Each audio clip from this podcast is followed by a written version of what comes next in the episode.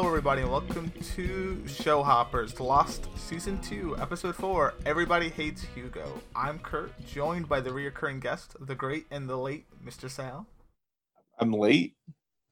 As always, uh, he's my former high school teacher. I'm his former student, and if this is his first time watching through Lost. This is my second time watching through it. I didn't finish it, but still haven't gone where I stopped. And I think Mr. Sal, I know he's been eager to talk about this episode for a while now. Wait, what? I have? I, I feel like you have, right? I'm not sure. I don't remember saying that. First you were late, and now you can't remember. Uh, okay. This is very Yeah. confusing, Mr. Sal. I'm old. you sound very confused. Now, listen, you called me the great late. One Mr. might even say, one might even say you're a bit lost. But you called me late. I was like, wait a minute. I didn't die, as far as I know. Who knows? Maybe maybe we're all dead. We shouldn't think that way. Mr. I- Sal, yes, will you tell me what you rated this episode? I will. Okay. I'm waiting. Do you want me to guess first? I mean, that is the usual protocol, is it not? Nine. Okay. That was boring, Kurt. Do better. okay, let's see how I. I don't think you liked it as much as the other episodes. Maybe you liked it more than the last episode. Uh, it is a nine. Slightly less more. uh, okay. Uh, I think though that you hit the nail pretty much right on the head. Yes, it's a nine. Uh, and I, but I don't know where to rank it. So yes, is this better than the last episode? Is the question.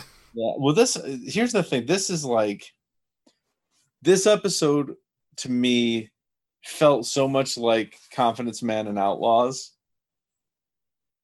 In that it was just it was a Hurley character study. Mhm. But unlike those, which had a dumb side plot. Actually, I don't remember what the side plot was for either one of those. Oh, uh, Outlaws was Claire's uh, cradle, which that was not bad. That was okay. I don't remember what the side plot was for. Um, Confidence man, but I don't remember that one. Anyway, um, this had a spectacular side plot. of course, the the side plot you love so much more than the main story. I do. I love it. So so yeah, so uh this this I thought was a great character study of Hurley or Hugo. Um but also had this great this great furthering of the main story through the side plot, which is beautiful. Uh I was a little more underwhelmed with what was going on in the bunker. Fair enough. So Not much really new happened. other than. Hurley, of course. Oh yeah, yeah. yeah. So I don't I don't think that it did much to further the bunker plot. Do you see Mhm. what I'm saying? Yeah, yeah. It doesn't further the bunker plot, but Yeah. the side story definitely Oh, pushes forward. oh, and- God. and it does it does move things along in terms of the survivors we know, not bunker wise, but like more people know. We see what happens to the pantry. That was a big question. You're probably wondering, you know, hey, what happens to all this food? uh, not something that I thought I needed to know. And even like halfway through the episode, I was like, is this really going to be all about the allocation of the food in this pantry? Because I don't know if I'm very interested in that. But then I, when you tied it in with the flashbacks, I was riveted. So, and as you always like to do, you like to break down. I gave it a nine as well, but you break down your rating based on the main story, side story, flashback. Side story being uh, Sawyer, Michael, Jin. Main Yep. story, Hurley and antics on the island, and then uh, the flashback. Yep. What's your What's your rating on each? So I rated the Survivors 2.0 uh, with Michael and uh, Jin and Sawyer. Uh, I rated that a 10 out of 10. I couldn't get enough of it. Interesting. Okay. Why is that interesting? Interesting choice. Why? Just not surprised is all. okay. Uh, I rated the main story and the flashbacks both nine out of ten um, because I thought they were just so uh, interwoven. I couldn't really separate the flashbacks from the main story because the flashbacks on their own, maybe an eight out of ten. Same thing with uh, the main story on its own, maybe a seven out of 10 Mhm. Uh, but when you weave them together, it's delicious. It's a clucktastic, some might say. Okay, so I'm I'm glad that for this episode, uh, I what the the whole is greater than the sum of its parts in this case, at least for the two parts of the episode. Okay, yeah, and I honestly like when I finished the episode, I was like, "Well, that was a nice little episode." But then the more I thought about, it, I was like, "Nah, man, if th- like that is to Hurley what Confidence Man is to Sawyer, as far as I'm concerned." yeah, fair enough. I, I think they the, in those episodes they do such a nice job of tying the flashbacks into the main story. It's like you really, you really feel why we're seeing these flashbacks at this point. and I, I always try to figure that out in a lost episode, and sometimes I just can't. Sometimes I'm like, I don't know what these flashbacks Yeah. have anything that's going on on the island right now. Um, but with this one, it was like it, it was crucial.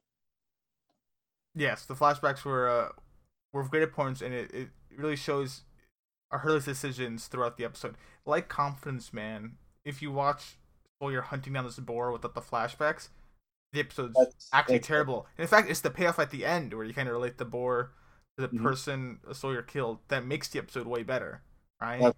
Without those flashbacks, the episode's terrible. Like the main story is trash. Same thing with this one. I mean, it's I, I would feel it's trash. I'd feel like it's a really terrible main plot. you would still get the never have I ever stuff with Kate and Sawyer, which That is still. true.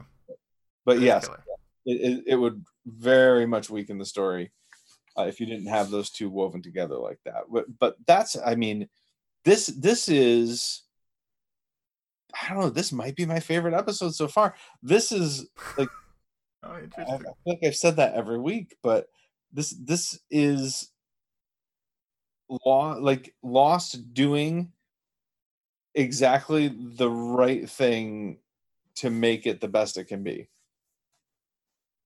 Interesting. I mean, what what would you give as a weak point for the episode, if any? Oh, uh, okay. Two things. Immediately. The, the, Oh, return, thanks for asking. the return of Charlie's peanut butter. Yes. Okay. Don't care. and uh, this, uh, I don't know. May, maybe I'm wrong about this, and you, and you can convince me that I am. I don't know. But what on earth was Sayid doing? Uh, exploring the hatch. I mean, the bunker. But he wasn't. Really, he was just trying to break through the concrete. I don't understand. They're trying to figure out what like what that magnet or what that thing is that's concreted in. Mm-mm, no, he didn't even know it was a magnet. No, yeah, no, he doesn't know, but he's trying to find it. Well, they they know there's a magnet around the facility, right? A strong magnet. Mhm. Uh, Sayid also guesses that there's a geothermal, like you know, generator esque thing behind some concrete. But yeah, they're trying to figure out what's on the other side of the concrete. But yeah, Yeah. Sayid's not. That, that's all he's doing though. It's just so so it starts out with him beating on this concrete with this piece of titanium and like i don't understand why is he doing this it's trying to, trying to break through. it's the wall of the friggin' bunker why do you want to break What, it what I find more funny is that he's trying to break through it, and then Jack comes like, "Yeah, it's like uh, eight to ten feet of concrete here." Yeah. like, why was he still going at it? not eight to ten Oh, inches Yeah. but eight to ten feet Unless maybe he had just figured that out right as Jack came, but like, I don't know. Yeah, no, I'm with you. The science stuff's a bit weird, but it's it's him trying to learn more about the bunker. But that's that's all it really is. right? got it no That's- problem with that Uh, and in fact if it starts with him crawling through this tunnel or whatever Hmm. then I, I I've I'd be down with that. The fact that he's literally beating on an eight. Oh yeah, oh yeah. I did not understand why he was beating it with this titanium rod at this like. I don't get it. Like what's he Oh, doing? And then they they finally make it to the end of this tunnel, and it's just it's the shower. yeah. It's, it's like parkour. How can I get from the electromagnet to the shower in the most interesting way possible? I mean, yeah, fair enough. Just under the crawl spaces of the facility. So Yeah. I wonder how big uh the swamp place is, and I also need to apologize that you know what they did show the front of the bunker, the front door. I have I I could not remember for the life of me what it looked like, but they did show it in this episode. Yeah. So I uh, there's there's something that I, I before I forget about it because I'm I'm pretty sure I'm gonna forget because I almost did and then I just remembered it so I gotta say it before I forget. Okay. Um, we I don't think we made a big enough deal of the fact that there's this really strong electromagnet in here. Okay, because I think that is Just a magnet. Huh? I have magnets on my fridge. What's so big about this one? Okay, well, this is a really, really strong electromagnet, and there are multiple bunkers here. If they all have multiple electromagnets, that's creating a pretty strong electromagnetic field. Um, we already know. Whoa, whoa! What do you mean more than one bunker? I know, right? So we can get to that when we get to it. But, but my what I, the reason I bring this up is because I remembered back in uh what what episode was it?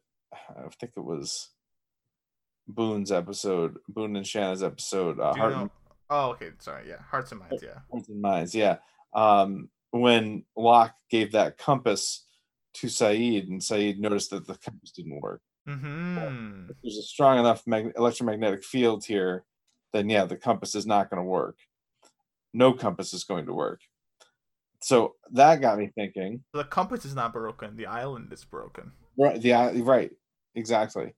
And- And that got me thinking. Boy, there are a lot of planes that have crashed here and ships.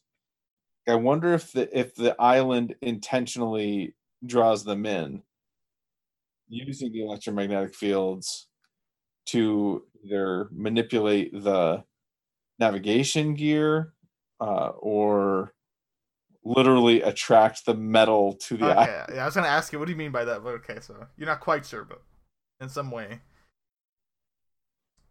So- brings these crafts to the island in some capacity. Okay. And you feel that there's more than one of these magnets. Well, we've seen more than one bunker now. We did, uh, but I will say, so we know there's more than one bunker in the island from the tutorial video, or at least, yeah, there's more than one bunker. On, I did not get from the tutorial video that they're all on this island. you're right, actually. I don't know if they're quite on the island. All I know is on this island there was an incident, and so from a it was a research facility, but now it's been turned into this button pressing station. Right. So. I also forgot that Walt said, "Don't push the button yeah, backwards." yeah. Well, yeah. So you did say that. Don't push the button. So do you think they should stop pushing the button? Is that another reason why you think they should stop? Because I know you were on the side of well, why bother? I'd be very interested in seeing what happens if you don't push the button. I think that's the big question. Uh, I mean- My my working theory right now is that the button keeps the electromagnet going. So if they stop pushing the button, the electromagnet will stop working. and, And, then, then, it's just a regular island. right, and then the island can't attract vehicles. Okay. Stops the stops the constant loop. Okay, I see what you mean. So it keeps powering the electromagnet, however it does, however maybe it just allows or whatever. You stop pushing that button, the magnet stops working.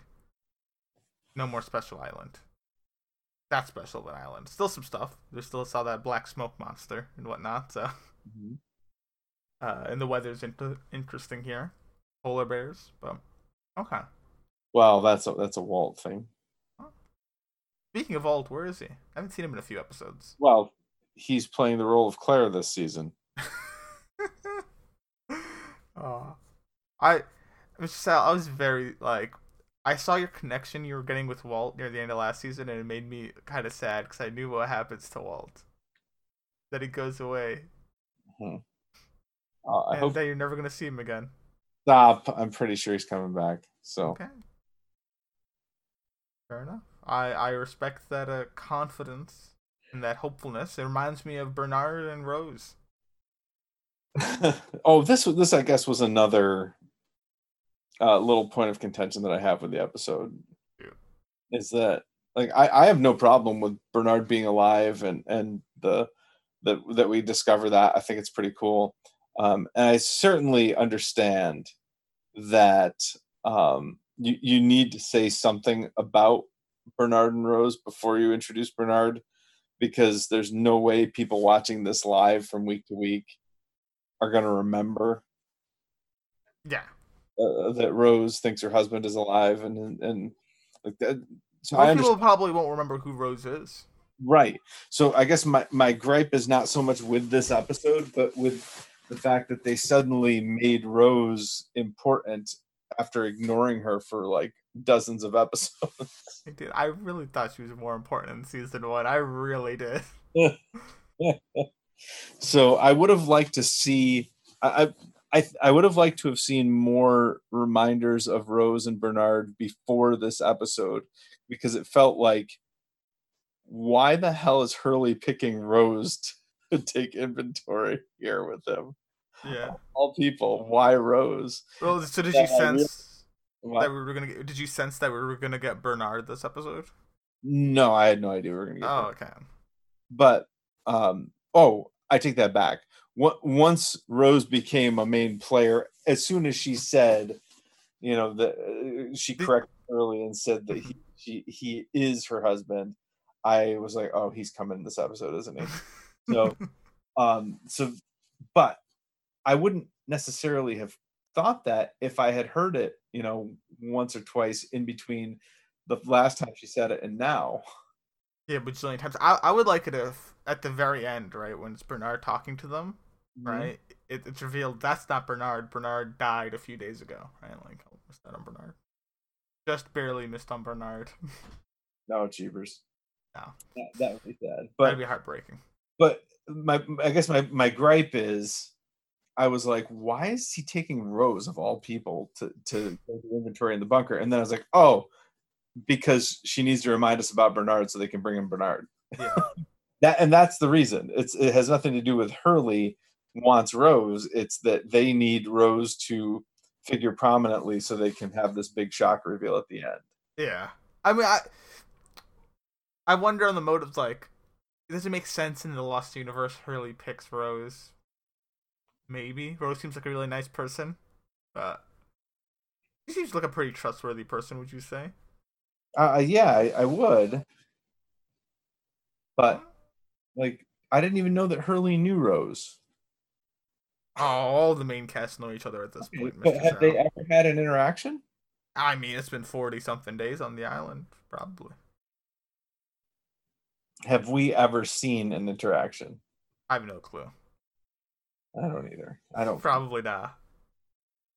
Maybe, maybe in like the very first episode when like Rose was grieving, or maybe it was the second episode, and Hurley was trying to help out Jack. Maybe in passing they spoke, or I don't think so. I can't remember them having an actual um, conversation. Yeah. So, so that and this, I mean, these are all all these grapes are minor. Like they're they're what keep it from being a 10 Mhm. Um, but this is an awesome episode. I love it. Possible. So where, where's this jarring for? Now that we've seen four episodes, what positions? I know, I know. Is this is this possibly your favorite? Second favorite? Like what what position? Really, it's really hard, man. This is this is tough because like I don't know that I learned as much about. So right now, my favorite of the season so far is Adrift, right? Then Man of Science, Man of Faith, then Orientation. I definitely like this more than Orientation. I would agree. Um, I don't know if I like it as much as the others hmm because I- don't know that like uh Man of Science, Man of Faith did plenty for Jack's character. That was a great character study of Jack. Yeah, it really made you like And- Jack a lot more. And in fact, it really changes the way I look at Jack, even in this episode. I don't know. Yeah, I mean, and on top of that, d- push the plot put the plot forward like crazy. Mhm. I think the only reason I don't like that one as much as Adrift is because there's none of the raft people. Mhm. Right. So now the Adrift, uh, I think does plenty for Mike's character, although I don't think it does as much for Mike's character as it does as this does for Hurley's or Man of Science, Man of Faith, Faith does for Jack's. Yes. So in terms of a character study, I think I like Man of Science, Man of Faith, and uh, everybody hates Hugo more than Adrift, but I loved the interactions between Michael and Sawyer in Adrift. And I loved everything that went on in the bunker. I loved seeing it from uh whose perspective from uh, Locke and Kate's perspective. Yeah, you learn a lot more information on the bunker Yeah. than prior. So, but I don't know. the- the- I mean, the, I, so I, you know, I don't think this is my favorite. I think this is probably my third favorite. But still, uh, listen, uh, would you would you rank this above any other episode in the first season? Uh, Okay, questioning yeah, now. Oh, okay. you know, I probably would because uh, you know, I, I, the one, the episodes that I most like in this two are Confidence Man and Outlaws because they they do such a good job of interweaving interweaving the story with the back with the flashbacks, and we learn so much about one character. Um, but what makes this better than those is that we also have this pushing forward of the of the plot of the rafters. So, so yeah, I I would say this is probably better than anything from season one. Interesting. So season two continues to deliver. I wonder if next episode will. Uh, but before we talk about next episode, we should talk about this episode. Are you ready to get into it, Mr. Sal? I'm ready. Okay. So the beginning of the episode does start with a bit of a Hurley's dream, right? And all it really is is Hurley's, you know, eating food from the bunker, happy days. He has some of those like Apollo bars, chips. Even finds like a full plate meal inside a box. I don't know. uh, At what point did you figure out that this was a dream? Okay, when he fo- found the full plate meal inside of the box, I was like, "Wait a minute, something's not right." here." and then, and then when he saw Jin, I said, "Oh yeah, okay, now this is a dream." yeah, yeah. So Jin, I do like how they the slow descent into this a dream. Like the full plate. Like I remember seeing the full, like I knew this was a dream. I saw the full plate meal. I'm like, huh, that's a that's odd. And then Jin greets him in perfect English. No wait, they're speaking Korean. I do love Jin. Like this is the one time Jin's actor gets to per- speak perfect English. it's in. Hurley's dream. So, you know, Jin Jin's warning Hurley everything is going to change. Uh, Yeah. And standing by Jin is also a chicken suit. You know, have a cluckety cluck cluck day, Hurley, and uh, and, So, like, uh, I Nope. get the chicken suit. Uh, I get the person who's in the chicken suit because that's the guy from the gas station who identifies him as the winner of the lottery. mhm. Uh, I'm not sure I understand why it's Jin. me either. I was wondering that too. I don't know why it's Jin the one I don't. I think I think the only reason it's Jin is it's a way for the writers to show to us that this is a dream. Yeah, I think you're right. and I'll take. I think it's very acceptable. I mean, it's a dream. Hurley could see anyone. Fine. Jin's the one that presents this to him, and by having Jin present it, it makes it very obvious that this is a dream. Yeah. Like crystal clear. So Yeah, yeah, that's fine. But yeah, I think that's why they picked Jin. And he does say the key thing of everything is going to change. Uh, which doesn't make as much sense to why this would be a fear to Hurley, but we do see why this, you know, as the episode progresses, why everything changing gives Hurley great fear. Yeah, absolutely.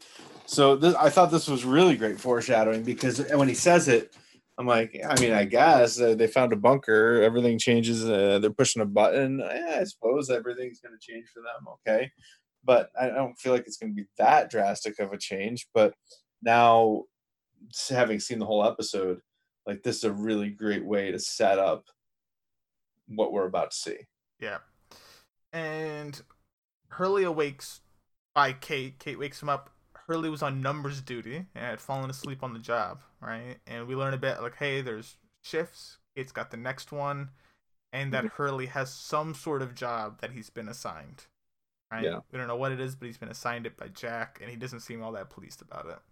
I got to be honest with you. I'm just happy to know that um, it's not just Jack and Locke who are taking shifts here. Yeah, yeah.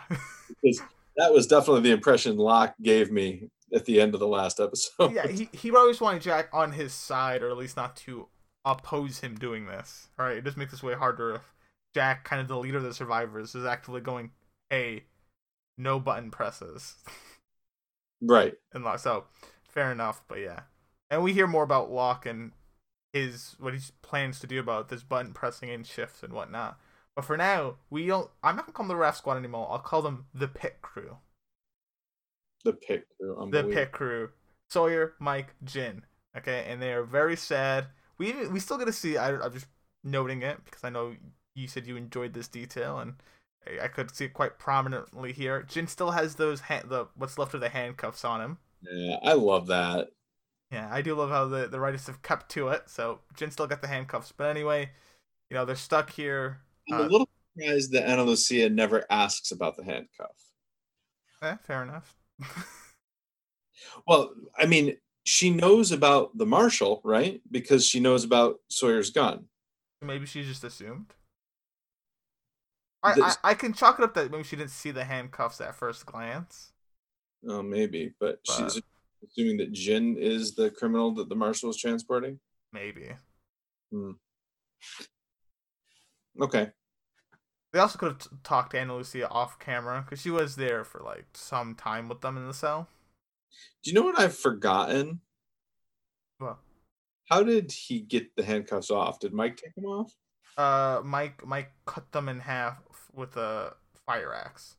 Oh, the axe. Okay. So yeah, so we're here in the pit. The guys are pretty mopey. Know, especially Sawyer. Sawyer's very mopey. Jin kind of wants to try the pyramid again. Sawyer says no. Michael screams some more. Sawyer tells him to be quiet, right, and gives him a bit of reality check. Like, hey, ain't up to us anymore. It's all up to them. What happens to us? And the big guy comes back and uh, passes down the rope and demands that Jin grab it. You know what's really funny is by the end of this episode, we know three of the five names of the people, the, the two the two point survivors 2.0, Mhm. um, but we don't know his. And he seems he other than Ana Lucia, he seems like the most prominent one. He does, yeah. I just call him the big guy. Who knows- Who knows what his name is? But the big guy wants Jin to grab onto the rope and come on up. Sawyer Hmm. warns him not to, warns Jin not to climb the rope.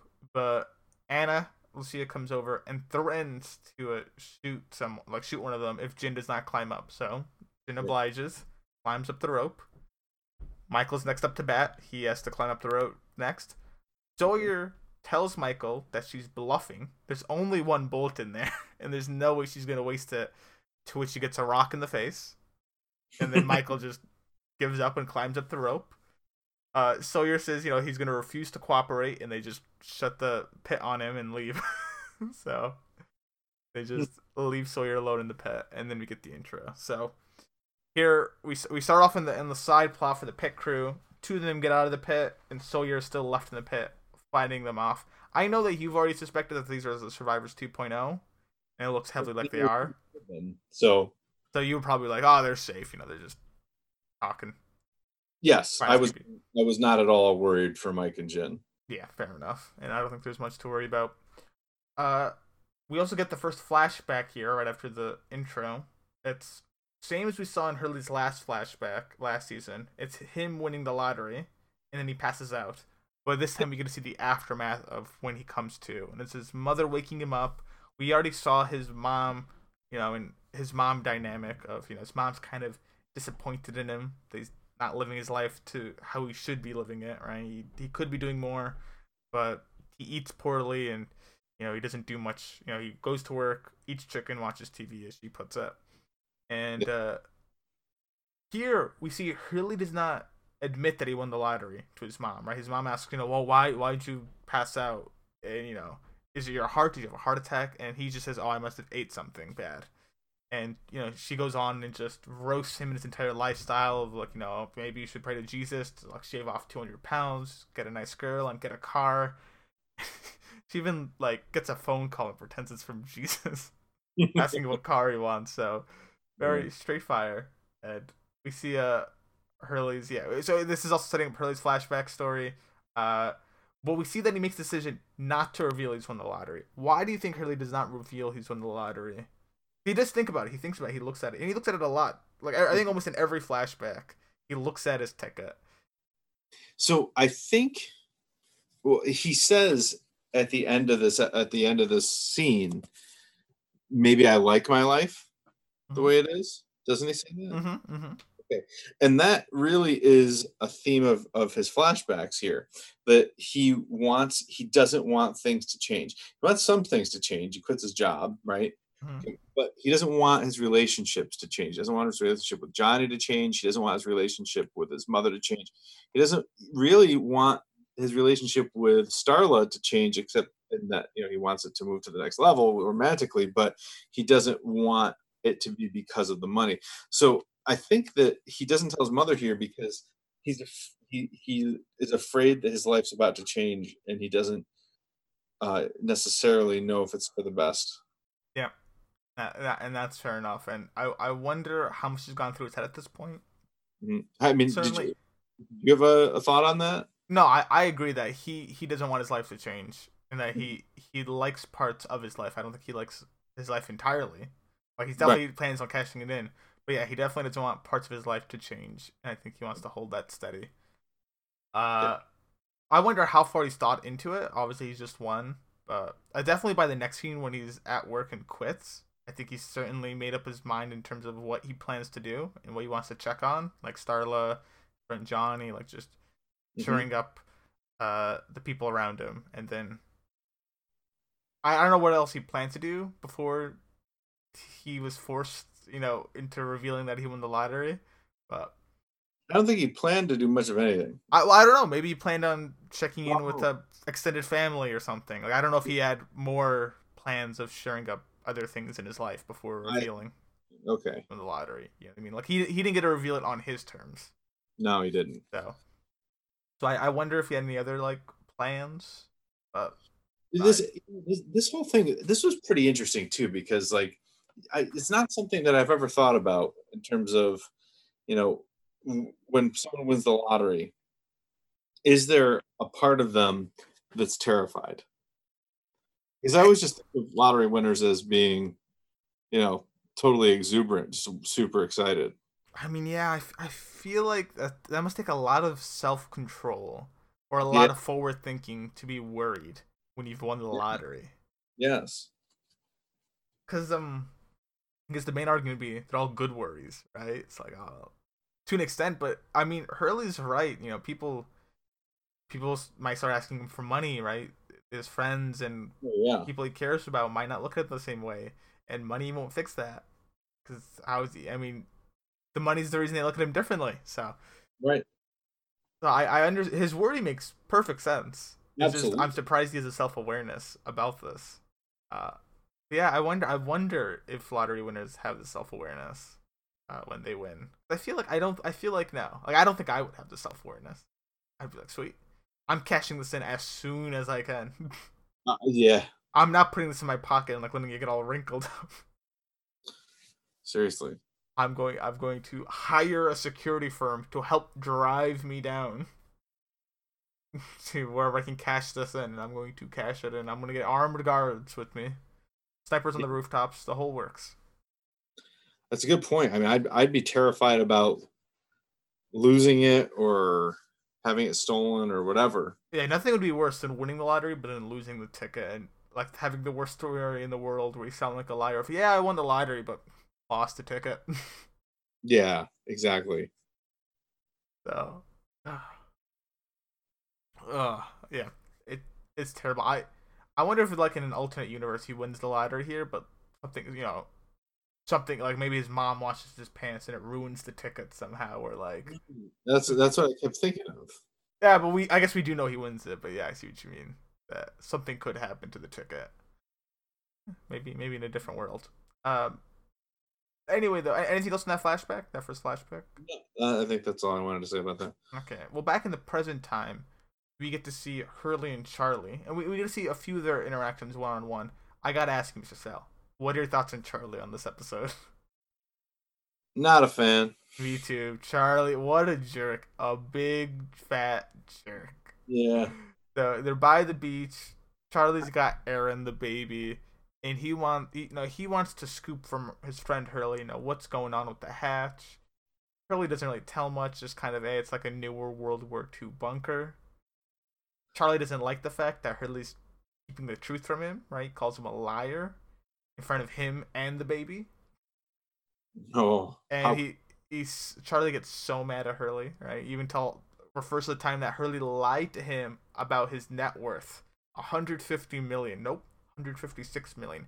How dare he always lie to him? And Charlie just got he gets very mad, fed up, and just storms away from Hurley.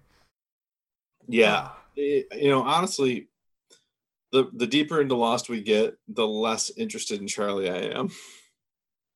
Yeah, I know. I think my interest in Charlie peaked at the Moth, and I'm just not all that interested in him anymore. I mean, he hasn't he hasn't been too interesting. I mean, it it's fate. His interestingness has waned. For sure. and now he's just become more of like a, a jerk or like he, he drives the plot along, but his character has become a side. Like the only main there, there's a few main elements to his character that you need to know, right? His past of he, he has a drug addiction. We know he has the doll. We don't know if he's broken open the doll. Uh, I presume he hasn't. Like he's broken the doll open yet, but I, I don't know. I could be wrong about that. Yeah, it doesn't appear like he has, but we know he has the doll, and we know he's close with Claire. Basically, wants to be in a relationship with her. yeah, I mean, the the extent of Charlie's character to me right now is he wants to be with Claire, and he is a recovering drug addict who has a pile of heroin, who has access to a pile of heroin. Pile of heroin, yeah. And he's the part of Drive Shaft, which you see later in the episode. That was pretty cool. I I'm always a fan of callbacks to other characters in one of the flashbacks. Yeah, but nothing new in this flashback. Just Charlie being a jerk. So. Well, this isn't a flashback, but uh, yeah, but yeah. yeah sorry. I, yeah. yeah this, I, this isn't. Oh no, I guess he he doesn't know about the bunker yet, or about the food yet. So this isn't where he asks for peanut butter. This is no, just, it isn't. Yeah, after Locke informs him. Yeah. yeah. Okay. So, yeah, just Charlie being a jerk, but you know who's not being a jerk? Rose hanging up clothes to dry, and you know what? Hurley needs some help with his job. Though, well, before he even asks Rose to come to, with her, he wonders. He asks Rose, "Why? Why aren't you asking me what's going on with the hatch?" And Rose is just like, "I don't care. Not my business. Not gonna help me do the laundry. Mm-hmm. I don't care." Uh, I guess something about this allures Hurley that she doesn't care, so he wants her to come and help him out. Yeah, I yeah. Fair okay. enough. So yeah, so he asks, "Hey." I understand all that reasoning. I just don't know why Hurley's talking to Rose in the first place. Like it, because I don't think that they've, as far as I know, ever had an interaction. Now they're great friends, though, Mister Sal. Apparently, they're great friends. So, hey, do you want to come with me? Help me out. Rose agrees. We see them going to the hatch. This is where we see the front door to the hatch. Uh, they enter. They're inside. Rose is amazed that someone lived down here and just, you know, this man-built bunker of sorts. And Jack comes over and sees them, and he's kind of he's kind of annoyed by the fact that Hurley has brought someone else into the bunker, and he wants to know how many other people Hurley has told. Uh, Hurley what, says, what was it? Was it Arzt that said if you want to keep a secret, don't tell the fat man? Yeah, yeah, it was Arzt. yeah, he told that to Jack. So Jack, Jack already knows Hurley has loose lips. Uh, Hurley, Hurley swears by the fact that he has not told anyone else. He needs Rose's help. He has a big job and needs the help. Uh, and he gives his assurance that Rose will not tell. So, I, you know, I, I, I don't want to paint Arzt in too dark a light here. I think he may have said big guy instead of fat man. No, I think he said fat man. Oh, okay. ah, Arzt won't mind. no. Oh, he he spoke for the little guys, the the no name survivors. Yeah. He was he broke the fourth wall sometimes or third wall or whichever wall you want to call it. but while Charlie has the baby, we see Claire by the beach now. And it's just some nice, calm music. Did you see where this was going, Mr. Sal? Uh, no, not at all. And actually, I forgot about this. I really like this part. Oh yeah, yeah. I, I do like the way that it's just a nice, calm. Oh wow, you know things are looking up and up for Claire now, right? She's had the baby. Well, first she she was pregnant. She got kidnapped, had a knee or amnesia, right? She couldn't remember what happened to her and that was really stressful. Then she eventually had the baby. Shortly after the baby, that was stressful, and then Rousseau kidnapped her baby. That was pretty stressful, I imagine. But now, you know, things are settling down a bit. She's not, you know, those people threat. She thought people were gonna come take her baby. Hasn't happened. Things are looking the up and up. And then she sees a bottle, right? The bottle of notes, uh, handed to I don't remember which person got the bottle directly. Was it Mike Sawyer? One of the raft squad was given the bottle to hold on to.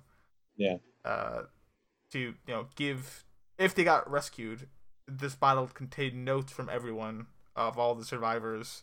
That way, you know, they could read the notes and know what they had, uh, what they said to whomever.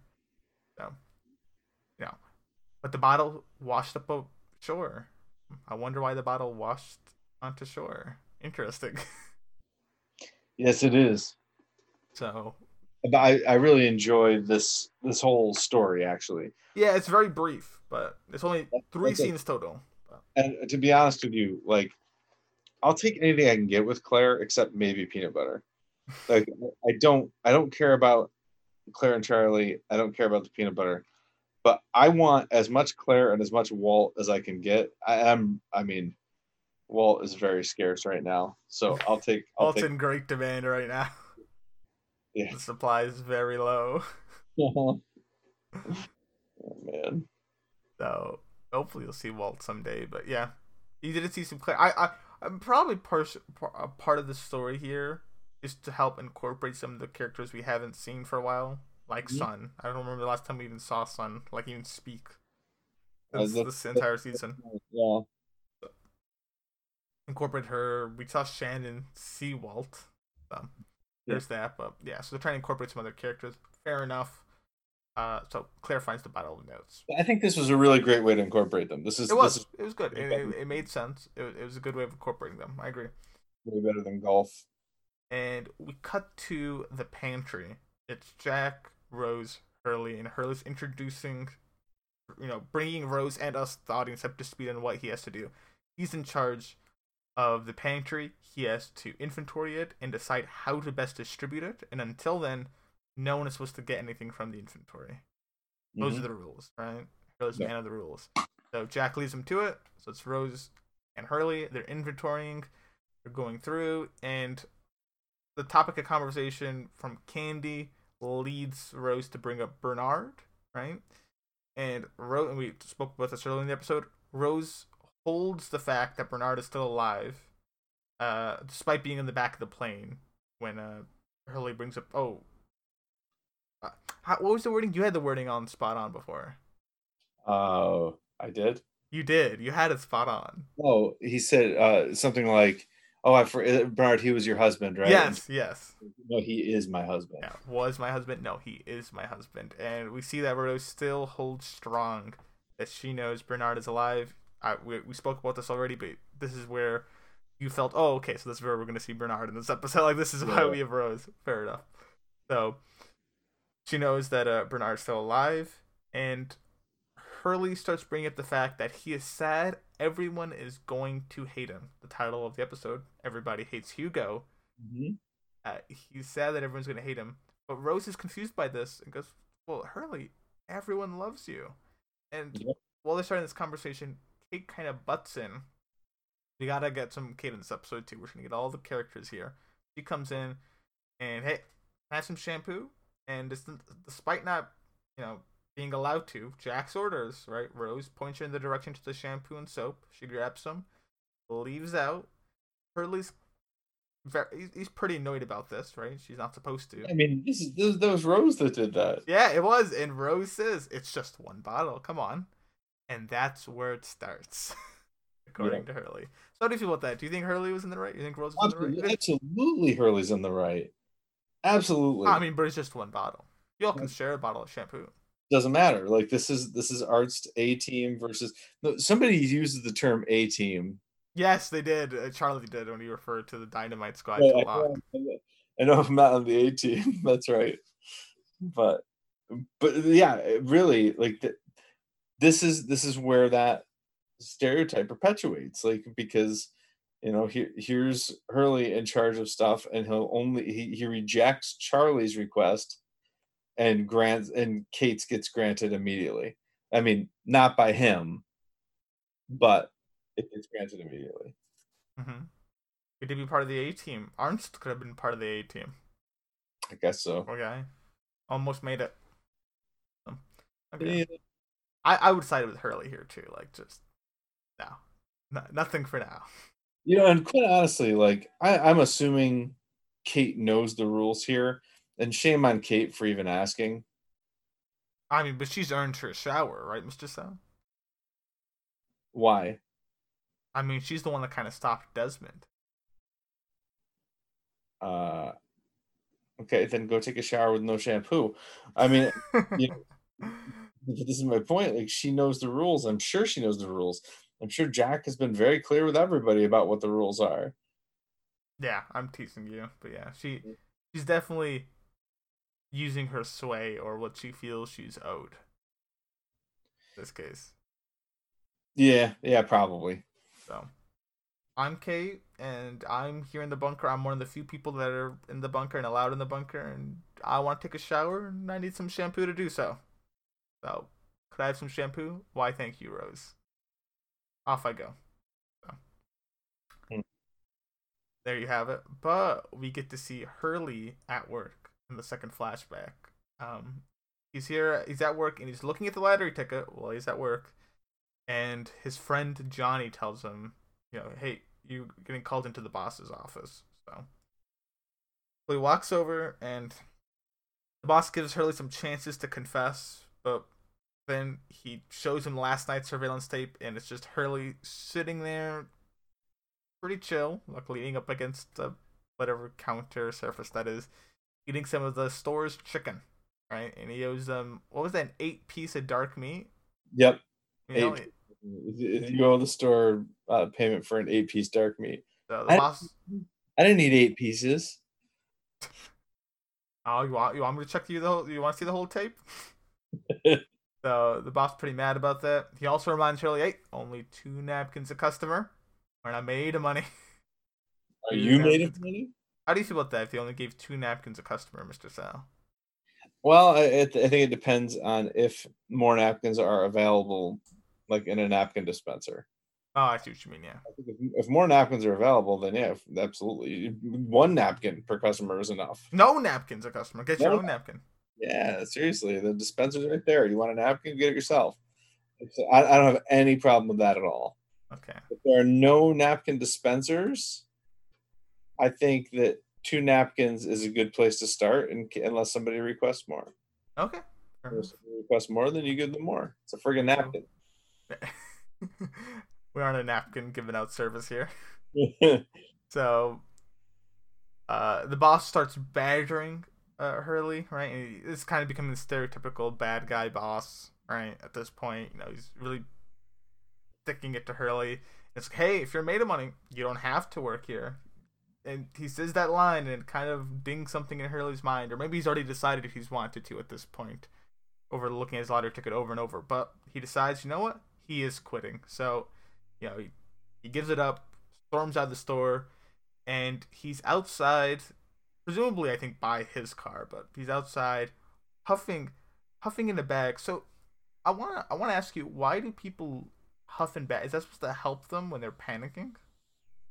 I I think so. I think it maybe limits the oxygen intake because if you get too much oxygen, then you get too hyper. Okay. Okay. It's like I, I understand people hyperventilate, and I, I understand like I've seen that a lot, especially in like TV shows. People doing that and they start hyperventilating, but I don't understand why, like how that helps. Yeah, that's Okay. that's all I got. Okay. But he's he's looks like he's hyperventilating. Has a paper bag to help him in whichever way it can. And his friend Johnny comes out to comfort Hurley and to let him know that you know what, he's quit too. So you know what, let's go have a great day. Who needs money when you have good lucks? So off to the races with them, and what a what a nice friend. And I mean, this whole these flashbacks show how nice of a friendship that they have. Uh, Yeah, I'm a, I'm a little bit suspicious that Johnny might already know, but Oh, at this point you're a little suspicious, or in general you're suspicious? it uh, at not necessarily at this point. I think uh, no. You know, So- I think just looking back on the episode as a whole, it seems like there's a there's a chance that that he knew the whole time. And now, when I say a chance, I'm talking like I don't know, maybe a ten percent chance. Okay, I would Uh, agree if we didn't see that last scene. he did look very surprised in that last scene, but Yeah. but why does Johnny quit his job here? Like that's suspicious. Well, because Hurley quit his job, and him and Hurley, you, Mr. Styles just can't believe it because he's never seen a best friend so bestie before. He's just because Hurley quit his job, and you know what? I hate that place too. I want to work with my friend. Did you say? Yeah. Okay. All right. Well, I'll I'll, I'll take your word for it for now. But I'm I got my eye on you, Johnny. I questioned if he saw him, but I I wondered that too. The first time I seen this, if Johnny knew Hurley quit or won the lottery, like if he had seen the ticket. But based on the based on the final scene, it really doesn't look like he knew. Because even like was Hurley, someone won, and like all this stuff, and maybe he was acting, but Right. Yeah, you might be right. it didn't look like he was. But he might have been. I won't Okay. discount that, but I think it's really low chance. So Yeah, ten percent. ten percent higher than I like, but okay. oh, nice half measures. We're back in the present day. It's Locke. I know you love to see your Locke. This is about the only lock. No, we get two Locke solo scenes here. Yeah. starting to talk to Charlie, then him finishing talking to Charlie. So Locke, he looks like he's looking around for something or just out in the jungle. At first glance, it looks like he's tracking someone, but we kind of learned he gave up on that. He found a piece of fruit, and then he announces aloud that, "Hey, I know that you're following me. You've been following me for a while now. I saw you a few times. I don't. I'm surprised you haven't noticed. I've been walking in a big circle. So what? A, what a weird flex, but okay." Locke says, "I've been walking in circles aimlessly just to fool you," and uh, I love that. I this reminds me sometimes like sometimes I, I mean I mean this hasn't happened in a while now, but like I'd be in a social situation where a car, one of my friends are in their car and they're following me. Yeah. Right. Do you want to know what I do sometimes, Mr. Sal? When that's the case, I start driving randomly around. Uh, you, you're a jerk. I just randomly say, I just take a left turn, take a right, take another right, go forward, take another right, take a That's left, like just drive around randomly. That's awful. I see how long they'll follow me for, or before they call me and ask questions. so why I'm driving randomly, like same roads we've been on. Uh, I don't know why I think it's so funny. Uh, There's something so funny about that. Anyway, ah, That- That's that's uh not surprising. Yeah. polluting the earth. Polluting the earth. And well worth it though. Well worth it though. Listen, if a company can profit off doing it, surely I can have some few chuckles off of it. Yeah, we love breathing what you're burning, man. No problem. You're welcome. Say no more. Okay. so Locke knows that it's Charlie that's been following him, and you know, Charlie reveals himself, and he wants to know what secrets are being held from him. You know, he understands he's not part of the A team, as you spoke earlier, but you know what? He still has the right to know, right? He's he's part of this main squad. He should know. Now, And let's not forget, this is a Locke disciple. This is a Locke disciple, and I was going to ask you about this. This is a great way to shirp a disciple. Tell him everything he wants to hear. you know, we know Jack was kind of looking for disciple and Kate. I wonder if you know now Locke's looking around a bit, so he agrees. Okay, I'll tell you anything you want, Charlie, and that's the end of the scene for now. We'll, we'll see them again shortly, but Mhm. okay, Locke agrees to tell Charlie anything he wants. We get back to the bunker, the Swan, whatever you want to call it, and it's Sayid and Jack.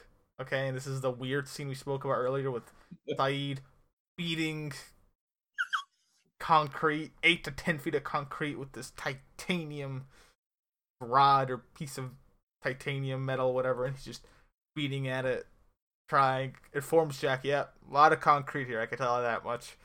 And Jack shows Sayid the magnet, you know, strength with his key, and Sayid's like, "Yes, well, thank God titanium's not magnetic. That is good for me." And I imagine that is like um I was forget the name of the machine. Uh, CT scan, MRI. MRI. Yeah, MRI. The the really strong magnet Yep. machinery that like you're not supposed to have any metal in the room because it will just yank it over. I wonder. I wonder what would happen if you had a piece of metal. Actually, I take that back because we do know because Jack has that key. It doesn't Right. have his fillings, and then he just get like pulled out. I wonder if you can have fillings for an MRI. So here's the thing. Fillings, I, I don't know what fillings are made of, but I always thought they were actually mercury based. Wait a second, Mr. Sal. You're telling me if someone gets a filling, it's that poison stuff that used to be in like thermometers and whatnot? I don't think they use it anymore, but I don't think there's metal in fillings anymore. Uh, but I think that when there was metals metal in fillings, it was mercury. Oh, you don't think it's even metal anymore? I don't I don't think they use metal fillings anymore. Oh, okay. I've got plenty of fillings, man. I tell you. I've got a lot of mercury in my mouth. I do, I do, but I don't think that I have. I don't think I've gotten a metal filling, a metal based filling, in like years, maybe decades. Yeah, fair enough. I don't have any fillings, so I'm not. I'm, I'm unaware. so- Lucky. Yeah, no problem. No, I do. I do have a cavity. But whenever I go to the dentist, it's like they, they check it and they're like, "Does it hurt?" And it doesn't hurt. So they're like, "Okay." and that's it. They just go, "Okay," and then they never they never give me a filling. And I I've asked about it, and they're like, "Nah, the, the cavity hasn't grown, so we'll leave it." But so, Um. Well, congratulations. Uh, now, now that we've been over my Yes, I, I am correct. what what what what is a what is a filling? Like dental amalgam fillings. So, dental amalgam is a dental filling material used to fill cavities caused by tooth decay. Uh, dental amalgam fill- fillings are often referred to as silver fillings because of the silver like appearance, although the use of the term is not recommended because the term does not correctly explain the materials in the amalgam. I feel like a dentist now, Mister Sal. How dare you call this a silver filling? It's Dental amalgam is a mixture of metals consisting of liquid elemental mercury and a powdered alloy composed of silver, tin, and copper, none of which is uh, magnetic. Yeah, I was gonna say none of that's magnetic. Mr. Sal, what are the magnetic metals? Iron, nickel, cobalt. Spoken like a true scientist. Nice work. Oh, Aren't there be proud, aw, what a guy. guy? Okay. So- But yeah, so so I don't. I, so I, I think there's there's some error in Desmond saying my fillings hurt. that's oh, true. an electromagnet. Now, I hmm, I guess the, the other part of that is that all of those are very conductive. So if his mouth was like if his fillings were conducting electricity, that'd be a different story. Although I don't think I don't know how that happens without actual physical contact with the with the electromagnet. Because I I have have you ever bitten down on aluminum foil? I don't know. I don't ever. I've I've heard this is an unpleasant feeling, but I don't recall ever biting down on an aluminum foil. It is super unpleasant, but Why I would you bite on aluminum foil then? Uh, because you don't know any better, or because Oh, you're okay. dared to? Oh, okay. Oh, you said such a like almost like a condescending way because you might get dared to. You ever, you ever, you ever, you- are, are you a nerd or something? You never got dared to bite aluminum foil. I can now tell Mr. Sal has probably. Have you been dared to bite aluminum foil, Mr. Sal? Yeah, I have, and, I, oh. and I have metal fillings in my mouth, and it is very unpleasant. I'm wondering if that same sensation happens if you don't have metal fillings. So I was going to ask you if you had ever had, knowing that you don't have any fillings. do, you want, do you want me to try now? Uh, I don't know, man. It's it's uncomfortable. I don't want to put you through that, but So yeah, well, what's the feeling? Is it like well, it's it, it feels like an electric current running through your mouth. interesting? Okay. Yeah, because basically you have completed a circuit by putting the aluminum foil in there. What's I don't understand. Like, what what's powering the circuit though? Like, where's the? Well, the- there there are electrical impulses in your body all the time, Okay, I see what you mean. Okay, Yeah. so it goes from like your nerves and then right? put into the aluminum foil and goes. Okay, So interesting. We've well, big science lesson here in terms of uh, teeth fillings and magnets. yes, uh, and then a tad bit more on it is they look down at kind of like a crawl space vent, and maybe we could get underneath to whatever this concrete is hiding. So. Much better idea than just beating on it with titanium. Maybe maybe that's Sayid's job though. Like Jack seems to have given everyone jobs. I, I will say here, I, I forgot to say it earlier. Jack seems to be much more commanding now. oh, I think you're right. Yeah. He seems very commanding in this episode, right? Like Yeah. he just he said the rule. Mm, do that. Do your job, Hurley, and do that. Like he's going around checking on people he's assigned roles to, and making sure, hey, what's going on? Keep me on, on loop. So he seems much more leading right now, much more of a command, you know, decisive ruling. So we'll we'll see. You know, maybe it's just for this episode. Maybe it's more of a permanent thing. I agree. So, but back to your favorite storyline, the pit boy is all that's left. A singular boy left in the pit. Sawyer.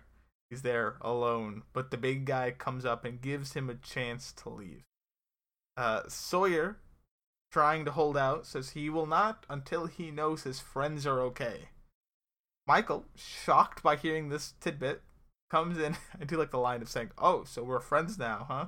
Yeah, that's good. So we can see Michael's okay. Ana Lucia demands that you know Sawyer come up.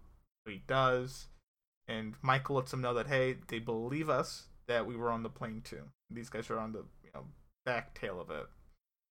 So, you know, they start. They're getting ready to head out, but Ana Lucia can tell that Sawyer is holding a rock, presumably to use as some sort of weapon, as revenge or safety. So, you know, he tells him to drop it on three, but before she can even get to three, almost like me counting down in one of our recap episodes, Yeah. goes and strong arms Sawyer, takes him to the ground, uh, kind of abuses his wound, and makes him submit to her rule, right? Listen to me, or else you go back to the pet. So Sawyer begrudgingly agrees, but you know, they get back up.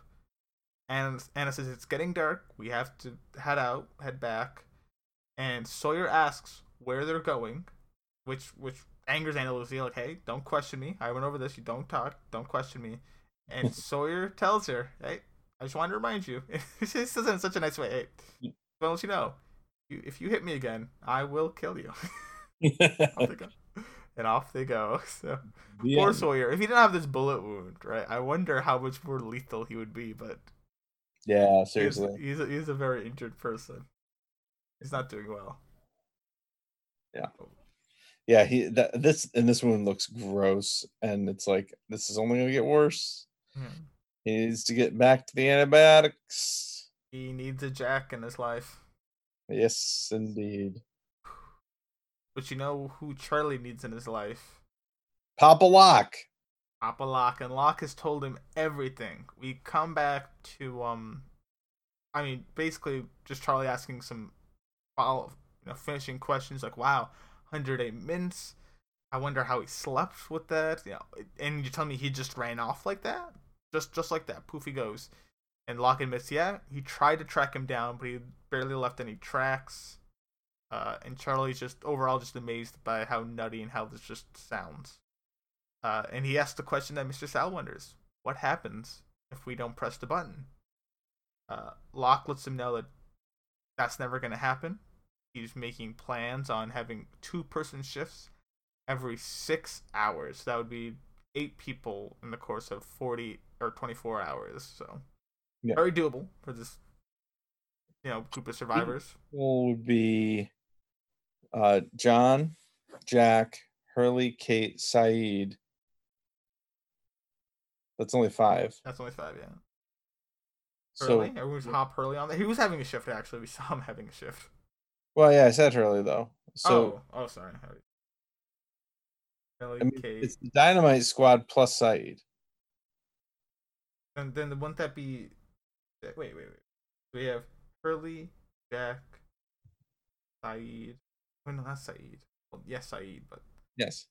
Kate, Locke. Oh yeah, I was I was I was counting Desmond in there. Yeah, Desmond's not there. Oh no. Every guy I used. I was like, who are the people in the bunker? But Desmond's not in the bunker. yeah, okay. So that that is five people. Yep. Three more So- people. Instead it, it worked out to eight people. Yeah, by his unless yeah. So who are the other three? I don't know. that's his job though. To figure out when he talks about it a bit more to Hurley, but that's his job to kind of formalize this whole button pressing thing. Okay. There's there's lots of duties. Some easier than others. Sayid's got to beat a piece of concrete with titanium. Hurley's got to make the hard food decisions, and Locke's got to tell people, yeah, just press a button. yeah, just every 108 minutes while you're on shift, you just hit the button. Oh. Okay. Uh, Charlie also asks Hurley, you know, asks Locke what Hurley's doing, and Locke confesses that Hurley is in charge of food. Yeah. Uh, so we get the next scene here. It's Hurley sitting by a beach, presumably stressed out of his mind, having to think about the food. I'm assuming they've finished inventorying by now. So yeah, he's back and forth to the beach quite a bit in this episode. yeah, so he's probably thinking on how he wants to distribute it. He's probably very stressed about it. And Charlie comes to him, and wow, Charlie, remember how much of a jerk he was the last scene he was to Hurley, right? Yep. Like he was, he was a, he was being a jerk, but surely he can't top it now, right? Surely he can't, but no, he does somehow. Oh, he- somehow he manages to act like a ten-year-old and then also make demands. Yes, never underestimate the pettiness of Charlie. Yeah, so he comes to him and he's like, "Hey, Hurley, I already know. Locke told me everything. Na na na na boo boo." It kind of kind of gets it from Hurley. You know, gets him to trip up in his lies somewhere, or oh, he, he confirms it, and then he asks, "Okay, well, Hurley, do you know there's any peanut butter?" And Hurley confirms that there is peanut butter. So Charlie's like, "Well, can I have one?" And when Hurley says he cannot, because you know that'd be unfair, and he still has to decide to distribute it. Charlie gets so angry and he gets so mad at her. Like, "Come on, Claire's pregnant, or I mean, she was pregnant recently, had a baby, and you've just become one of them, Hurley." Management, uh, you know, he thought Charlie felt that him and Hurley were friends, but you know what? No, Hurley's changed, man. Hurley's changed. Yeah, he's the man. Yeah, he's the man now. Huh. So, I mean, come on, Charlie. Ugh. It pains me so much. Oh, Yeah, it's it's kind of gross. it is. It is. It really. It really brings Charlie down the totem pole for me. Like, ah, so much so. But thankfully, we get a flashback that takes a sour taste out of my mouth. Uh, Hurley and Johnny, uh, they're singing Charlie's song. Yeah, you all, everybody. Uh, what's it? Drive Shaft, right? Yeah, that was pretty awesome. I'm I was glad they did this. they're in this kind of music store thing. They're, hey, let's go check out some of those headphones up front. And it appears that uh, Johnny and Hurley know the cashier, Starla. Uh, they appear to be friends, acquaintances, something of the sort. And, you know, Starla's kind of shocked that Hurley and Johnny quit their jobs. Wow, that's, you know, outlandish. You know, and Hurley's trying on headphones. And, you know, Hurley decides, you know what? I'm going for it. And he asks Starla out on Friday Sadly, he gets a big no. But Saturday works. So Yeah, that's okay. Good for Hurley. and you know, so Hurley's Hurley's excited, and when him and Johnny are walking away, Johnny's also he's amazed that Hurley worked up the courage to ask her out. Uh, and all Hurley can say is, you know, you know, well, Johnny asks, "Why did you do that? How how'd you get the courage?" And Hurley can just say, you know, he he felt like he just had to before, and he he doesn't finish his sentence. Uh, before what? Presumably handing in his ticket. So we're seeing Hurley wants to make sure people like him for him, not for if he got like a hundred or however many millions of dollars. yeah. And this is this is kind of a turning point in the episode for me. Like Mhm. once he did this, I was like, all right. it Now makes his motives much easier. Yeah. yeah, I'm starting to see how these memories are, are fitting in with what we're seeing on the island and why he's so concerned about coming into all this food. All right. I like where this is going now. All right. Yep, and it's good flashback. Good for uh, good for Hurley. You also get to see uh your favorite Sayid and Jack. Uh, I mean this this isn't too bad, but they're underneath in the whatever crawl space under this facility. Mhm. Uh, we learn more. Okay, so it appears they've poured concrete down here as well. Sayid makes a safe assumption, or at least to him, a safe assumption, that there's some sort of geothermal generator behind this concrete Okay. uh, to help power this facility because there's these super hot pipes. Watch out! So that's cool. Geothermal power must be very nice. Uh, Uh, do you wish you could have geothermal power? That's like free energy. so I kind of do. So it's it's funny that you that you Doesn't Iceland or Greenland has a lot of geothermal power? Like they have so much geothermal power, they use it to heat their water as well. Yeah. So it's funny you should bring this up because uh, I have I've had to have about a year ago I had to have a uh, an uh, heating uh, repair person come and fix my furnace, um, which is propane powered. Um, but while he was here, he's in my basement, and he was like, "Do you have geo- geothermal power or ge- geothermal heat?" I was like, "No." It's like that's a geothermal uh like hookup or outlet or something. I was like, really? Yeah, that's what that is. I was like, no, as far as I know, I, I do not have that. Um but apparently it's all it doesn't it doesn't go to anything on the inside end. So I don't know if underneath my house there is a geothermal I don't know what do you call that? Port pit? Port. I plug in Anyway. the thing and it works. Yeah, but then I also keep getting all these ads and whatever apps I'm using for a specific company that does geothermal. And I'm like, is it really that easy to put in? It seems like it would be really invasive and difficult to install geothermal energy. I have no clue. Maybe something you should look into. That'd be nice. Not having to pay like a power bill or something. If if you literally lived over a geothermal hotspot, but Yeah. yeah, I have no, I have no clue. I mean, I'd, I'd like to have geothermal power. My guess is since I'm not using currently using the geothermal that uh I, I don't know if too many people that switch from geothermal to propane, so probably it just didn't work. Yeah, because if it's already got a hookup, like Yeah. someone, someone must have used it. Yeah. Maybe it's unreliable or something. Uh, like, yeah, it must have been used in the past. Almost, you know, Yeah. whoever had the house before you or whoever just got the hookup and decided, you know, I'll have this in case of like some sort of apocalypse. You don't- swap to fusion. Dig deep, deep, deep into your yard just in case. Just, to- I mean, you never know. If the, Exactly. end of the world happens, You gotta you got geothermal power. you gotta really go deep to get the geothermal energy.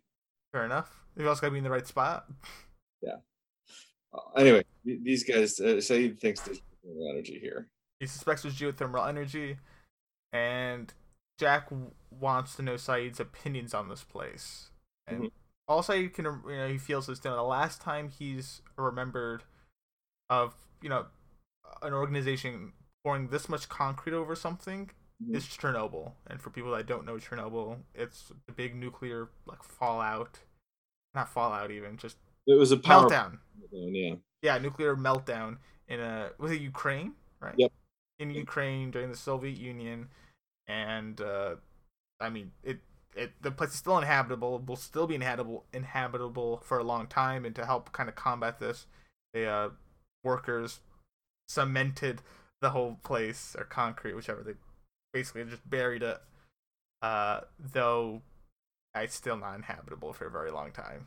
Yeah, and actually that shell that they put on it is eh, like deteriorating and, and falling apart and actually um they it's it's probably as dangerous if not more dangerous now than it was right after and many scientists think that the next chernobyl will be chernobyl itself So- What?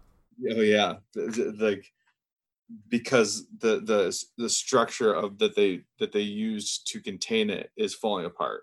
Um, so they actually just recently. I'm I, should always I should be using the past tense. Was falling apart because they recently have rebuilt like around that structure a really amazing stru- structure. I remember this. I remember you showing me this. And, Yeah. like, There's a Nova Nova special on it. It is very cool.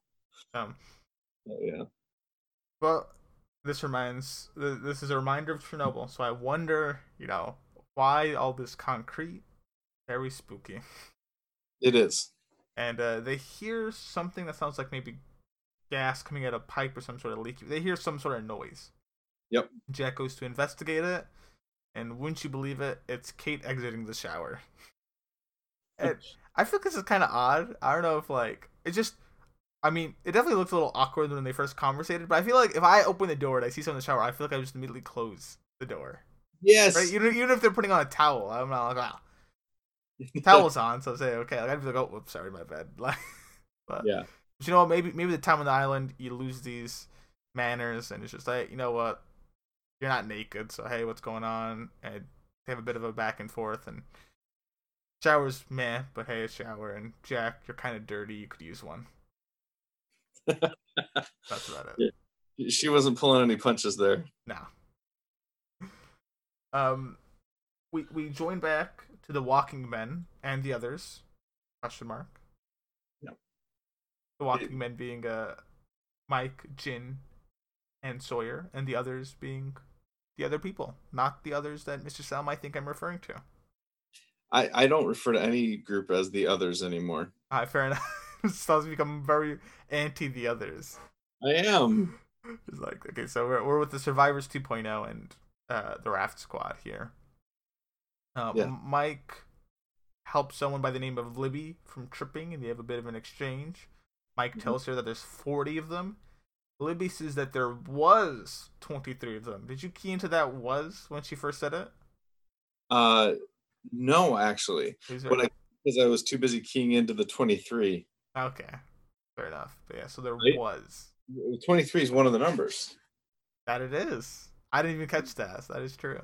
So 23 is one of the numbers, and then it got me thinking. So I know there were about 40 survivors, but was it 42?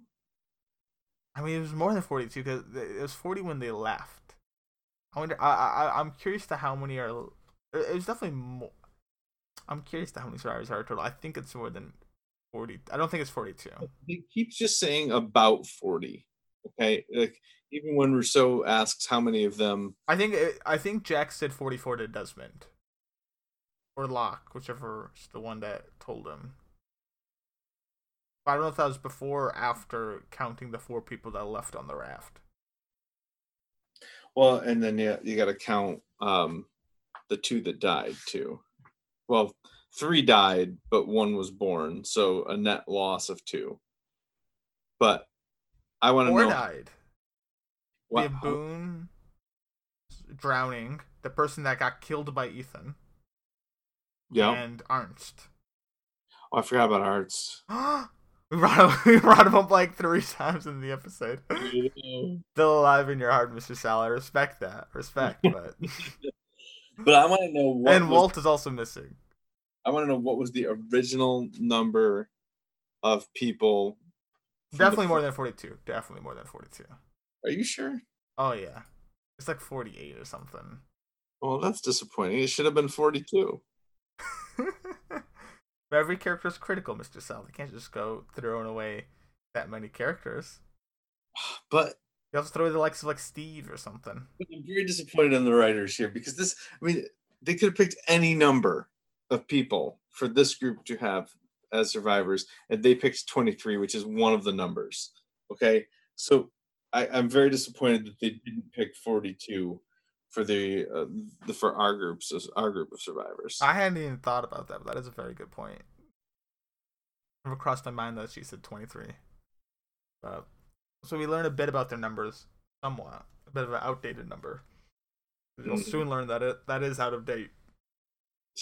So we have the big guy, whose name we still don't know, even by the end of the episode, uh, asking Sawyer if he's all right. He's trying to make amends. You know, it was an understand, or it's not understanding, a misunderstanding what happened. And I love Sawyer's line of, you know, and you know, a misunderstanding is when you bring me lemonade instead of iced tea. so Sawyer Sawyer's not pleased one bit.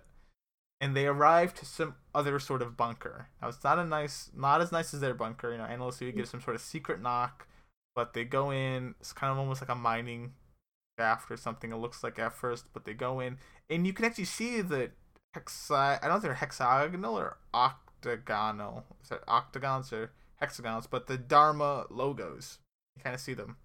In the Oh, bunker really? If you look, yeah, you can see two of them. Oh wow. So this is Dharma, whatever this is, and uh, definitely not as nice as the Swan, but some sort of um bunker place. And you know, Michael's like, "Wait, there's 23 of you," and Libby admits that there were 23 of them, not are. Yeah. My mind is reeling here. Like, did they get sick? Is that what's going on? Hmm, big questions, Mr. Sal. I wonder what happened to Survivors 2.0. Uh, back back with our main survivors, we see Sun. First time we've seen Sun, and I think the first time we've maybe not the first time we've seen her, but first time we've heard her talk. I think surely, especially with anything of any sort of importance. She may have said something in the in the first episode. I think she said something about uh she came down on one side of the fate argument. Like uh, somebody was talking about uh punishment being punished. Um oh man. I don't remember. It's the Yeah. first thing of relevance to now. That's what I'm gonna say. She's done because that that I do not remember, and you can barely remember. So. Yeah, it's true. So, Sun gardening as she does, keeping her garden in tip top shape, and Claire with the baby, Shannon with Vince come. Uh, and Claire tells Sun that she found the bottle in the water, uh, and that Sun should know. You know, it's the raft messages, and they feel that Sun should decide what to do. I like this. Why do you like it? I, I like this a lot because they could they could have gone to Jack because mm-hmm. That's what I was going to ask you. Why not go to Jack? Well, because he doesn't have any skin in this game, right? This is this is Michael, Walt, Sawyer, and Jin. Okay, the person who's most closely connected to those five, those four is Sun. So I think it's really, I think it was really thoughtful and nice, and and it makes sense that they would go to Sun instead of Jack because she should be the one to decide about this. How nice. How sweet. Aw, friendship. Now I don't necessarily agree with what she did. No, no, no. I was gonna. I'll, we'll we'll get to that. But Yeah.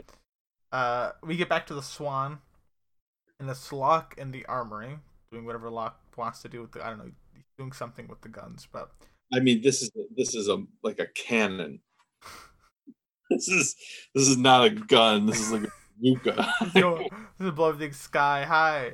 Uh, Hurley comes in and he's very mad at Locke because he told Charlie everything.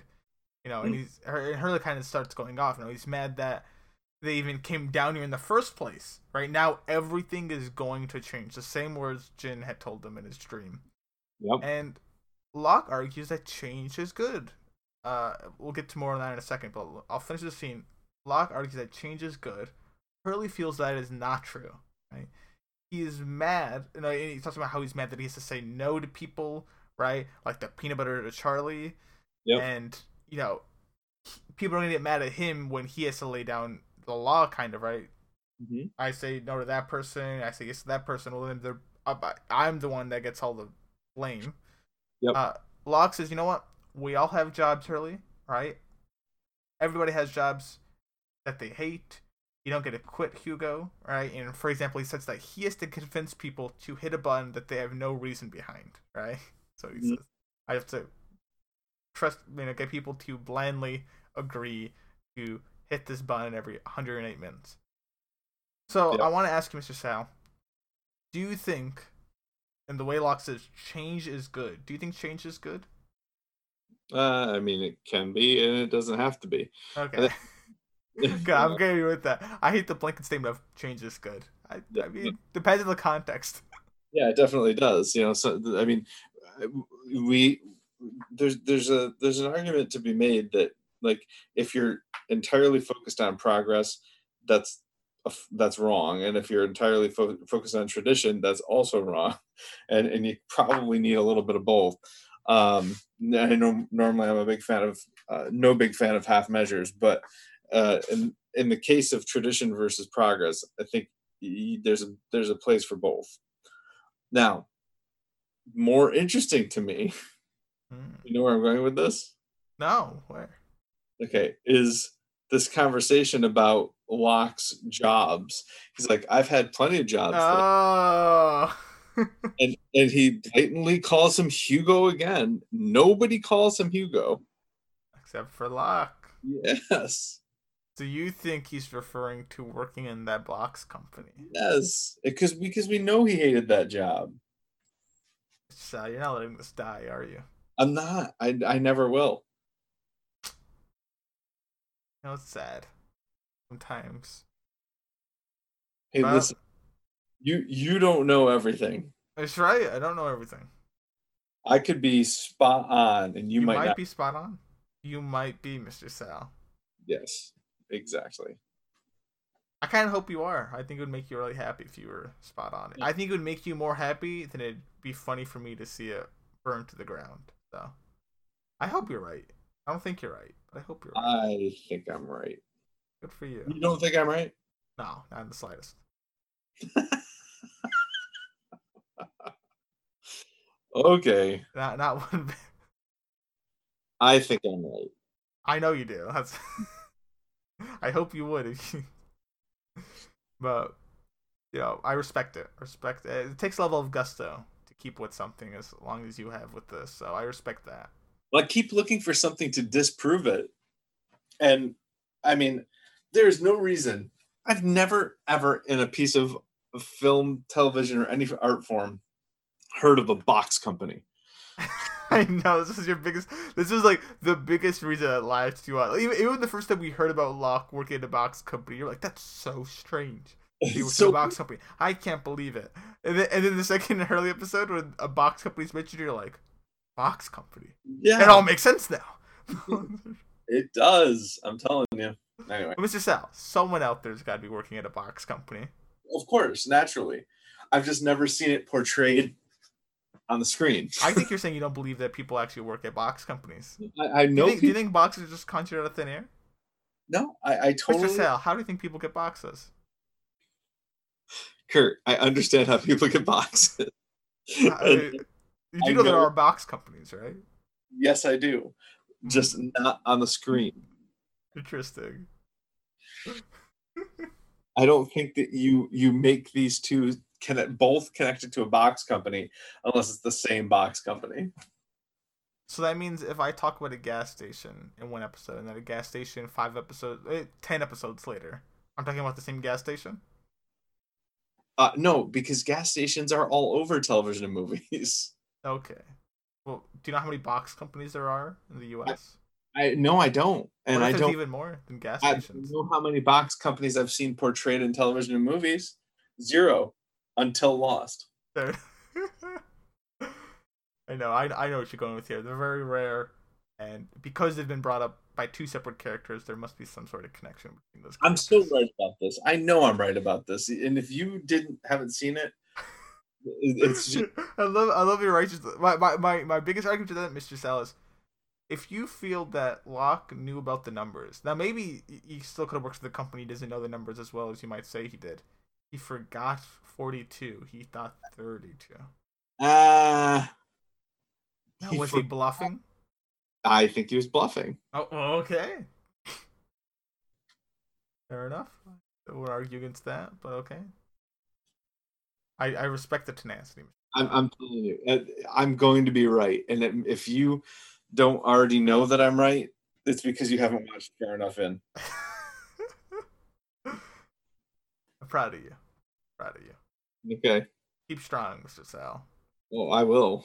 If I see something to disprove it, I'm latched on, like lockjawed onto this thing. Okay. Fair enough. Ah, I really hope they reference it again. Like, yeah, I used to work at a box company. Huh. I used to own a box company. Interesting. Well, anyway, uh, we we get back to the jungle.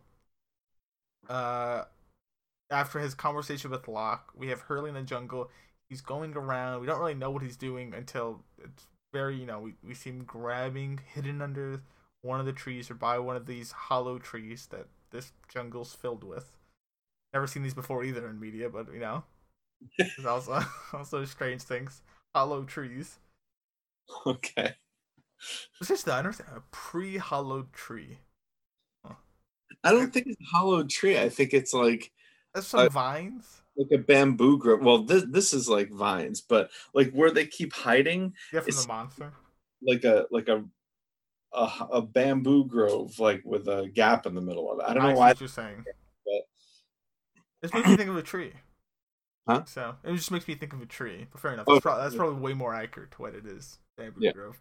It just kind of has the hollow middle a bit. But anyway, he grabs the dynamite, the remaining dynamite they had from the Black Rock. Yeah, this is crazy.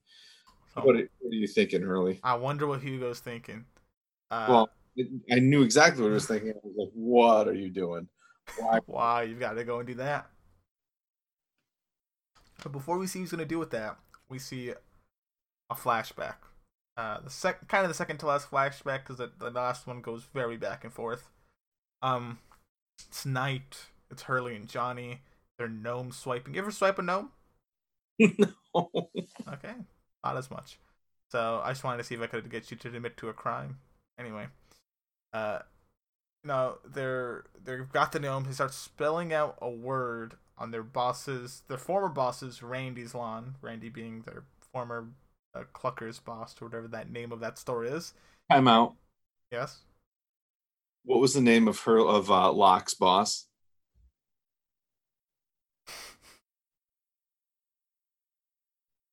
T- tell me, I want to hear you say it. I did. It escapes me. No, it doesn't. It really escapes me because I just said the name Randy, but I'm referring to Hugo's former boss. I am almost certain that Locke's boss was also named Randy. You keep going. I'm gonna look it up. you may or may not be correct. Uh, I hate that we just talked about your your your crazy conspiracy theories. Suddenly, you found something else to latch on to. Well, um, uh, they spelt out "cluck you" to uh to Randy the boss. Way to go! You ever, you ever get back at a boss, Mister Sun? Uh, no. Of course, of course not. Because you love you love all your bosses. All your bosses are great people. Confirmed. Randy was the name of John Locke's boss at the box company. Yeah, yeah, yeah. Very interesting, Mr. Sal. Very observant of you. Oh. I mean, people have the same name all the time, like Brian. I just think the people I Lost are kind of lazy. They give bosses the same name. They gave the Brian's like boyfriend slash, you know, love like a loved one name. Kurt. Mhm. This is a mic drop. Okay. The actor who played Randy is the Uh-huh. same actor. huh. Very curious. Very curious. It's the same guy.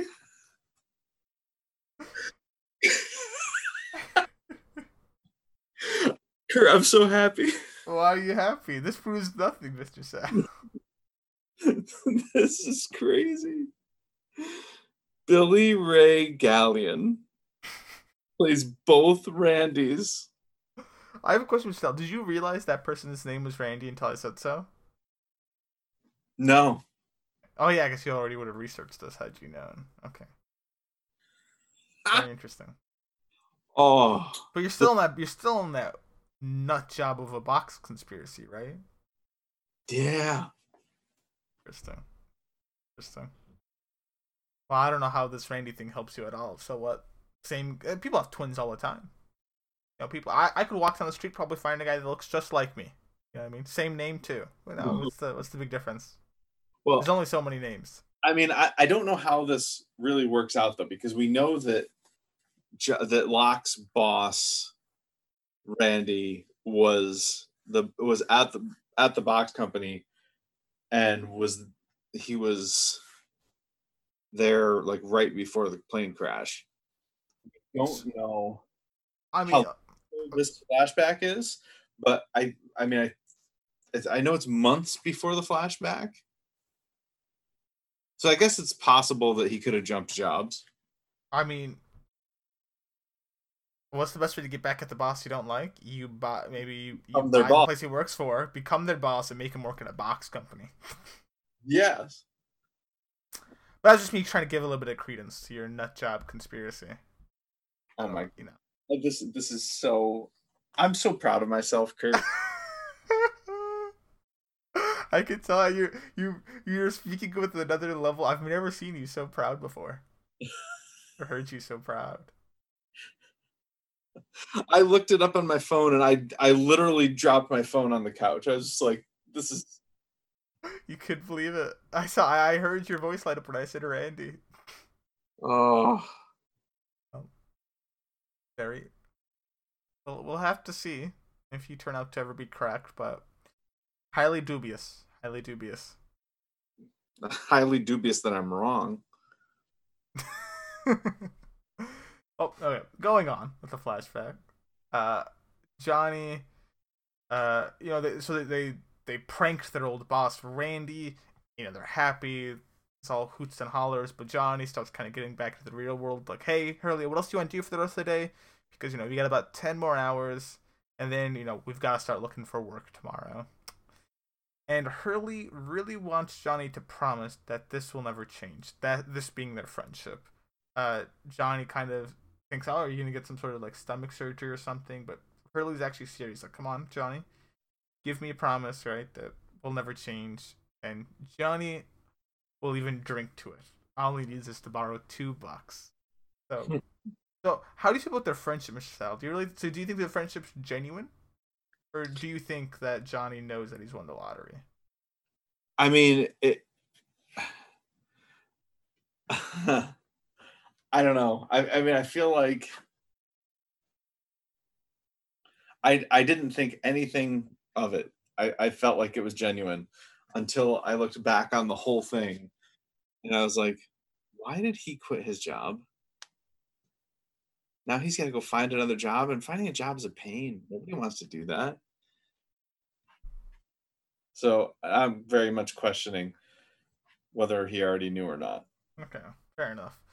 But we, we spoke about this earlier. Is questioning. Mm-hmm.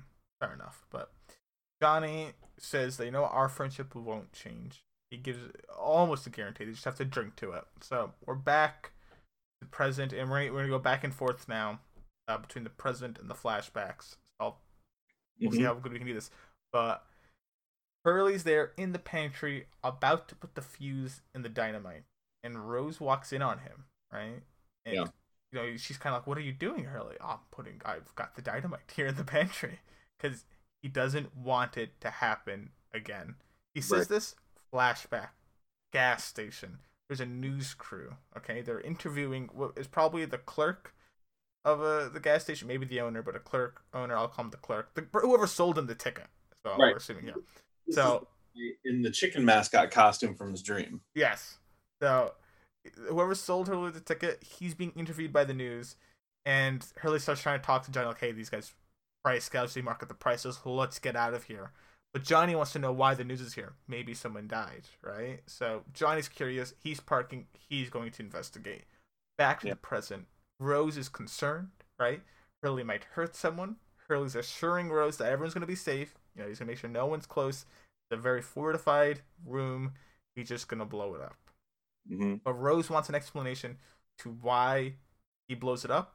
And Hurley feels that it will mess it, that this pantry will mess it all up everything up. He doesn't, yeah. he doesn't specify yet. We get the flashback again. It's Johnny telling Hurley someone won the lottery. Fair yeah. enough. We already knew that. Back to the present. Hurley feels that everything was fine before. He goes on this tirade of things were fine before we found this pantry, but mm-hmm. now you know I if I give food to someone over someone else, they're both gonna get mad at me. Not each other, me. Right? I'm the person. Everyone's gonna hate Hurley. Everyone's gonna hate Hugo. And we get back to the flashback and we see the clerk recognizing Hurley. He goes, That's the guy. And everyone runs over. The news crew runs over to go get, you know, to get Hurley in the limelight. And Johnny gives like a very sad, um, oh, look, a betrayed look, right? To Hurley, right? He's not pleased. And we keep seeing this look like interwoven over and over now as we go to the present. Yeah. Of, you know, and it's Hurley, he's still on his tired of, you know, then they'll get really mad You know, this is the people if he gave food to someone over someone else they both get mad at him not each other and then you know what they'll get really mad and they're going to start asking you know, why does hugo have everything why does he get to decide and then they're all gonna hate me. So, so, uh, Hurley's starting to he's re- the the whole connection of this episode is he's relating to winning the lottery and presumably the distancing of his relationships. I guess primarily here, his friendship with Johnny with getting this food and everyone uh becoming more distant to Hurley because he's gonna pick who gets what food or having to decide uh just the distribution of this pantry.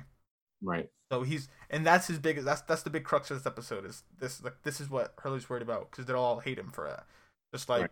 I guess it looks like Johnny does. So Hurley doesn't know what to do. Uh, and you know, Rose is trying to uh comfort him, but yeah, he doesn't know what to do. And we we cut to the beach. It's uh Hurley at the beach goes to Jack, uh, the boss guy Jack, and he lays it flat to Jack. Right, tells him like it is. This pantry can feed one man three meals per day for like the next three months. The split That is a lot of food. yeah, Like hearing that, I'm like, wow, Desmond was screwed. This one's getting close. I mean, that's that's like one man three meals a day. Maybe cut it down to two meals a day. I mean, yeah, that, that gets you like more time, another month and a half maybe, but yeah. Desmond was looking like he was running low. So, uh, but split among forty people, this is not going to go far. You know, I'm more curious. Where was more food held? Like, when's the last time they got a resupply? Because that looks pretty filled to the brim that pantry. No. So, uh, anyway, I, I won't question it that much. No, but Uh, by the way, this this is about like a little less than seven meals per person. If there are 40 of them, Oh, you did the math on this because it's three meals a day, three months. We say 90 days, 90 days times three, 270, 270 Yeah. divide 40. yeah a little less than seven meals per So person. less So seven meals per person. really is right. Like this is this isn't useful. This will last us like, uh, assuming everyone gets two meals a day, like Yeah. four days. Yeah. So, uh, split amongst 40 people, this isn't going to go far. And, you know, he says that, you know, I have a plan since I'm in charge of the food, but it's got to be done my way. And to Hurley's surprise, right? Jack just, you know, he nods and agrees, like, okay, yeah, you you make the decision there, Hurley. And, you know, uh, delegation's the cornerstone of leadership. Jack Jack's fully fine with delegating this to uh, Hurley. Yeah, good for and, him. Hurley, and Hurley's surprised that Jack let him, so he's like, "Oh, okay." And then we get the Hurley giving montage. He's going around, right? We start off. There's Charlie the jerk. He gets into undeserved peanut butter, whatever, right? Hurley, he's going on. He's handing food out to survivors willy nilly. You over there. There's some chips. You over there. Here's the ranch. You over there. Is that he's handing food out? Everyone's trading, sharing. V- even Vince is having some food. Aaron the baby's happy. Uh, we get this long sequence of Charlie giving Claire the peanut butter, and she's really happy to have the peanut butter. And Charlie's basically taking all the credit of giving her the peanut butter, when in reality, Hurley gave him the peanut butter to give to Claire. and in reality, Hurley didn't do much of the peanut butter either. It was kind of just the pan like. But I, the, the gratefulness of this peanut butter, I feel like definitely should not lie with Charlie. And I wouldn't even say you really have to give it to Hurley all that much either. But that's there's gratefulness here, but I don't know where it should go to. Um, So so here's I guess why I'm okay with Charlie getting some credit for the peanut butter because uh, Hurley wouldn't have necessarily handed the peanut butter to them Charlie Charlie, yeah. to begin with. So that's fair. That's fair. So fair enough. Uh, we also peanut butter, but it might not have gone to them. Yeah, I see what you mean. Yeah, someone else might have gotten the peanut butter. Uh, Kate and Jack, they're eating some grub. Locke's sharing around with the other no-name survivors, right? And we see, you know, there's a, and at the end of the montage, everyone's giving Hurley a pat on the back. Everyone loves Hurley, and Charlie even gives him a big hug, and you can see the gleaming smile on his face. Yep. So, that's all Char- Hurley wanted. Well, yeah, Was, was not to be hated by everyone. right. this this is like he's being loved by everyone. So uh, this is probably more than he wanted. Mhm. but Yeah, this is a happy surprise. Yep. Yeah. he's glad. Uh, we pan over, and meanwhile, just a bit out from this food fiesta, this food crazed, maybe soon to have comas. Everyone's celebrating. We have Sun digging a, a hole in the sand and burying uh, the bottle of messages. Mhm. Why do you think she's doing that? so yeah, I really question this decision. Uh, There's I- one reason that pops into my head that's pretty good. Right. So one of the themes of this series at, at multiple points in the series has been the idea of hope. You know, in the, yeah. hmm in the- second episode, uh, you know, Sayid says hope is a dangerous thing to take away from people. Right. Um, Jack's entire point of view episode at the uh, episode one of the season was about hope and the, uh, his inability to give people hope uh, and his his propensity to take hope away from people and how dangerous that was. Uh, so here's Sun, who's doing the opposite of Jack. She she is she refuses to take hope away from people. I, that's that's including probably herself. She, she I think she buries it because she doesn't want to be reminded of it. Um, and, and so I, I I think that's probably the the biggest reason why she buries it. Uh, you know, I, I I don't know that it's necessarily the the right thing to do because this is this is clearly false hope that she's giving people. hmm Yeah, I see what you're saying. It's false hope, but she doesn't. She doesn't want to be the bearer of bad news. And is it better to tell them no one's coming, or eh, okay? So is it better to tell them that they got the bottle back, and so they don't think help is coming, or just let people keep living and let it like meander out, kind of. Well, look, There's al- and there's always the idea of hope that maybe they did get found. yeah, I mean, there's there are lots of ways that bottle falls off the raft. Oh, definitely too. And uh, like a storm happens, bottle Yeah. falls off. Like it's not just that they've crashed and that boom, you know, they're dead. Bottle falls back. Yeah, that's also true. because you find this bottle does not mean hope is lost. Okay, so- but I, I do I think that she is trying to spare people the worry and and and maintain the hope that they have. So that's my take on it anyway. Yeah, interesting. Okay. That- uh, Probably not the choice I would have made, but you know, whatever. I don't interesting decision, but okay. Uh. Yeah. But well, what do you think she should have done? Just at least tell some people. Oh, I think she should have told people. Yeah, she probably at least told Jack or someone. Just someone. Could like. I mean, I, I guess what do you do is the question. I don't really know what you do, so I mean, I, I isn't that bad. I would want to have the information. I think that having the information is is you know in that case probably beneficial like because you, giving Now Mr. Zell can go back to building his log cabin. Like, well, told you guys we're here for a long time. We're living here, people. Now I'm exactly building my log cabin. Exactly how have they not built a log cabin yet I mean, besides the rain, it doesn't ever look like it's that cold out. And the cave seemed pretty nice. yeah i suppose I, I just I, want- I would not want to start building a log cabin, i want doors especially without tools. no that's a good point Mr. Zell's gonna, I'm gonna build a single door just that way I have a door. Oh, going would- over. Oh, i wouldn't put it past myself no, okay, fair enough. Do you think you could build a door out of what you have around on this island? um uh, Building I a hinge, I feel like can't be that hard. Especially with like the hinge with like the rod in the middle, you know, that kind of hold like two hinges to hold the door place. I feel like I can make that. look i am not handy in any anyway I don't think I'm, especially without tools. Like with tools, I can make that. I'm pretty sure, but without tools, whew. but given enough time on the island, if I really wanted to do it, I think I could do it. The question is, I don't think I would really want to do it. I don't think I'd care enough. Wow, is a door really the top priority here? No. so that's yeah exactly that that's the thing is is know, Probably get some leaves and put it over, and then like you know, kind of like a like beads when you enter a room, like those beads they gotta push out of the way. It's like you just push the leaves out of the way and you're in. There you go. Easier than a door. fair enough Uh, but anyway, our- our architecture and our building styles aside, if we were to live on this island, Mr. Sal immediately after the crash, one day after the crash, he's already starting to build his house. He's like, "We're here for a long time, everyone." No use. You guys heard the you guys heard the transmission. Or at least you guys heard the transmission. Well, maybe not you guys, because you guys are no name survivors. But I, I was told I'm part of the inner circle. yeah, no hope, boys, no hope. Uh, we cut to the survivors 2.0.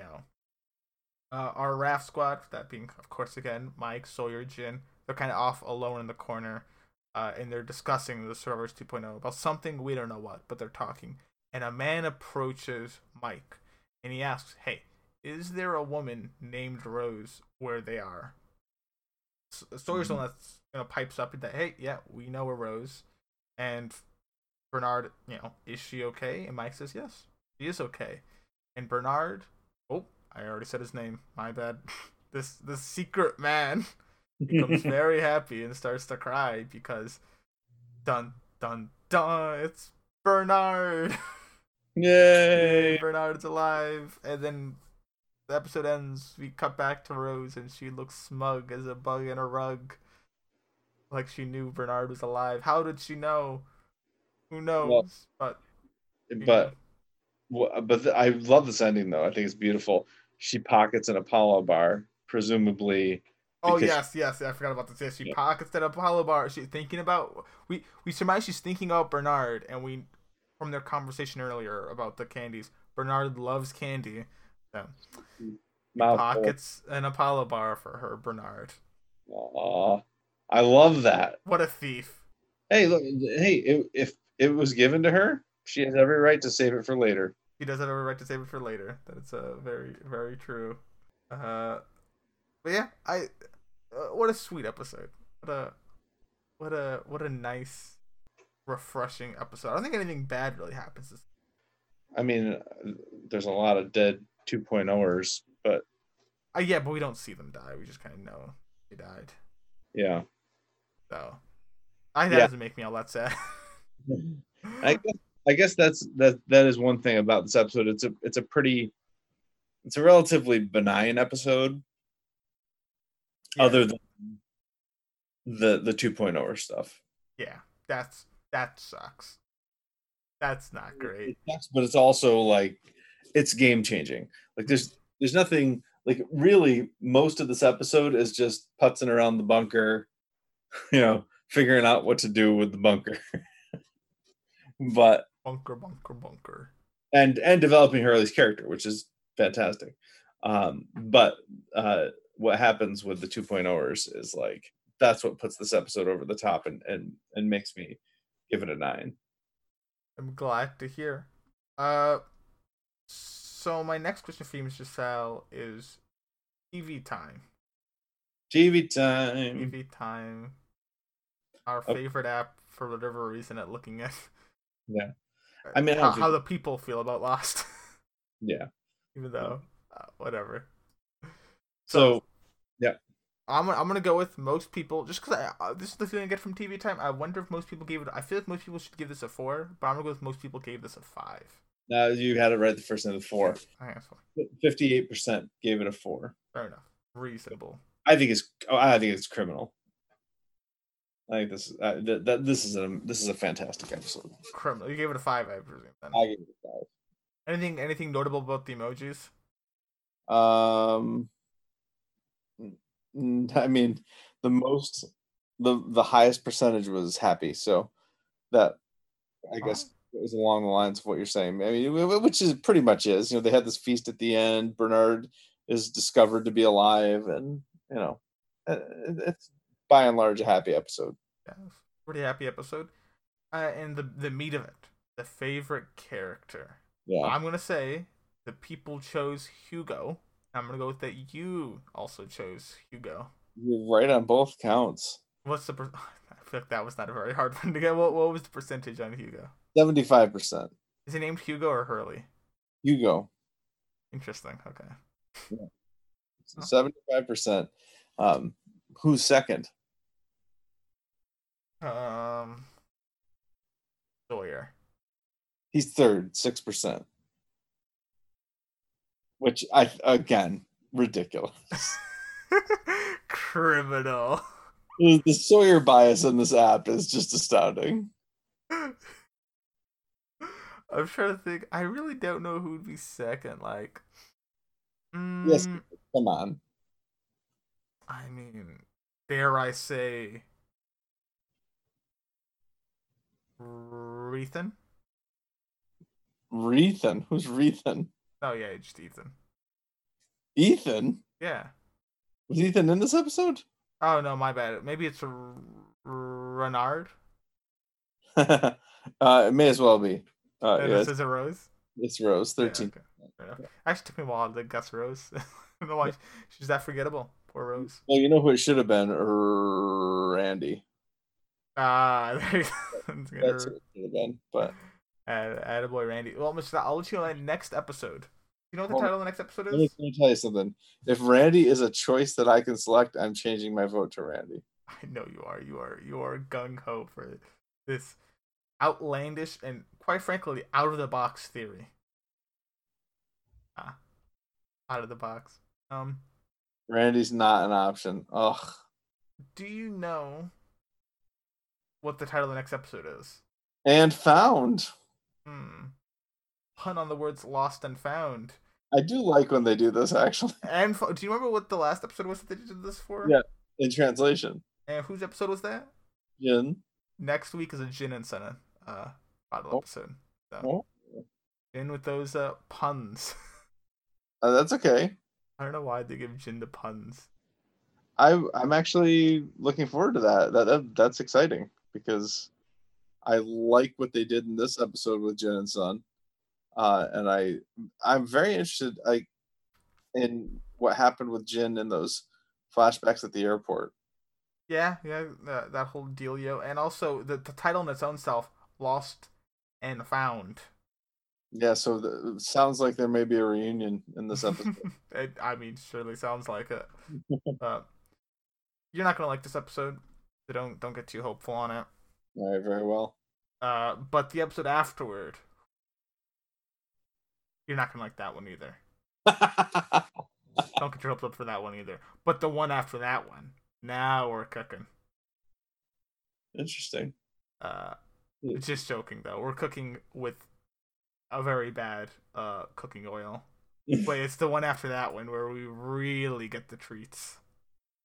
So it does say that uh, according to IMDb, this this is one of the lowest rated episodes of the season. And found.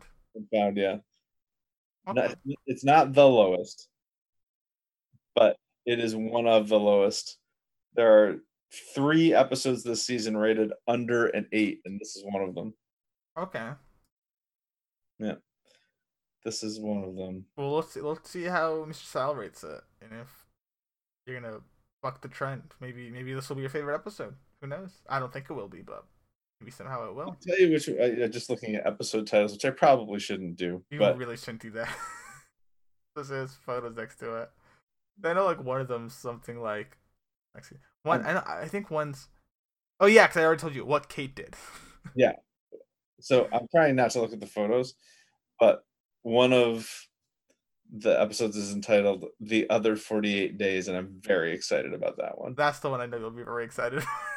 I, I like just just the title of that episode makes me extremely excited. uh, that is one you will probably like. I'm assuming that we're going to see the 2.0ers and what they've been doing for the past 48 days. that is a that is a guess. that is a guess. That is a guess that may or may not be accurate. If there's an episode title called Box Company, oh, Boxes. boxes, box cutter. Oh, box cutter. oh, not again. Okay. Well, is there anything else you have to say, Mr. Sal? no, I, I really did love this episode. I'm I'm I was very excited about um, everything that happened with the 2.0ers and very uh, into all the development they did with Hurley's character. So yeah, so kudos to them. This was awesome. I'm glad we're about a sixth of the way through the season. So, strap in. Uh, sixth of the way through. Thank you, everyone, for listening. Uh, this has been the Show Operas podcast. Feel free to subscribe to the podcast, give us five star rating. If you want to email us, showopperaspodcast at gmail.com. He's Mr. Sal. Yep. I'm I'm the reoccurring guest, and this has been the show. Thanks thanks for listening.